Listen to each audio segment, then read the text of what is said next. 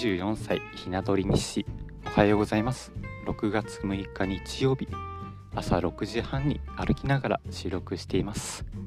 今朝も5時に起きて1時間ね大好きなラジオを聴きながら走りました。でこの走った後に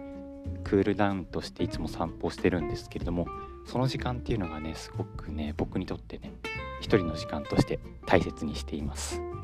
まあ一日何しようかなとかあ昨日はこんなことあったなみたいなのを、まあ、内なる対応っていったものを繰り広げているんですね。で今日、まあ、天気ということで曇り空がねどんよりとうん雲が覆ってますね空を。昨日も曇り空だったと思うんですけどもちょっとね風が少ない分あでも吹いてきた。さっきまで無風でちょっとジメッとしてるなって思ったんですけども風がね吹いてきてくれたおかげで、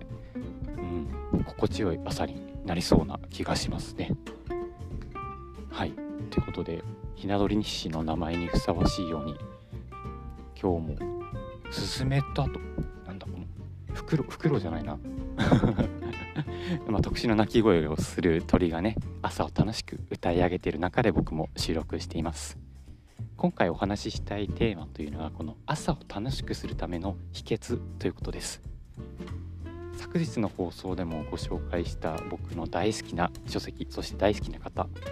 松浦弥太郎さんの「今日も丁寧に」の中にも書かれていたんですけれども前日からワクワクするっていったことを仕込んでおいて次の日を楽しく生きるっていうことなんですね。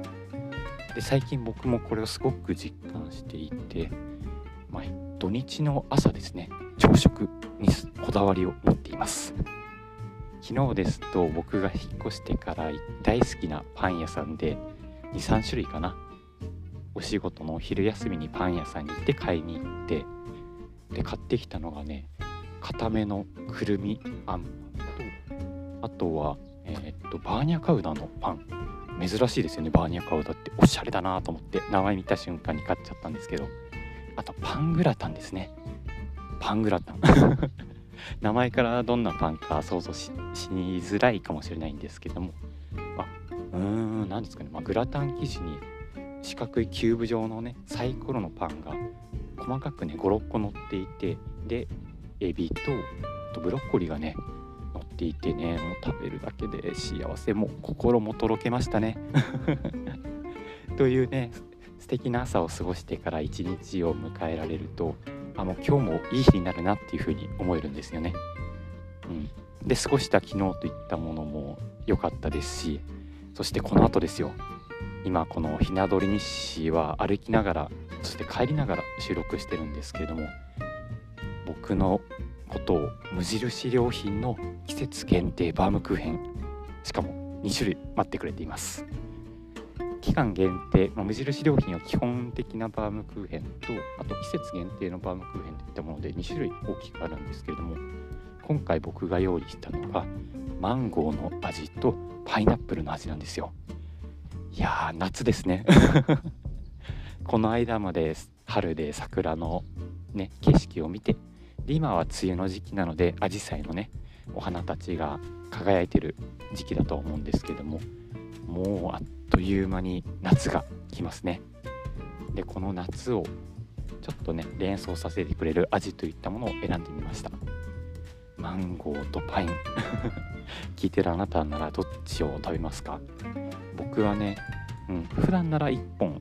でまた次の日1本という風にしたんですけどもいやどっちも食べたいっていうことで半分ずつ食べようかなって思ってます。またまたこの感想といったものは Twitter で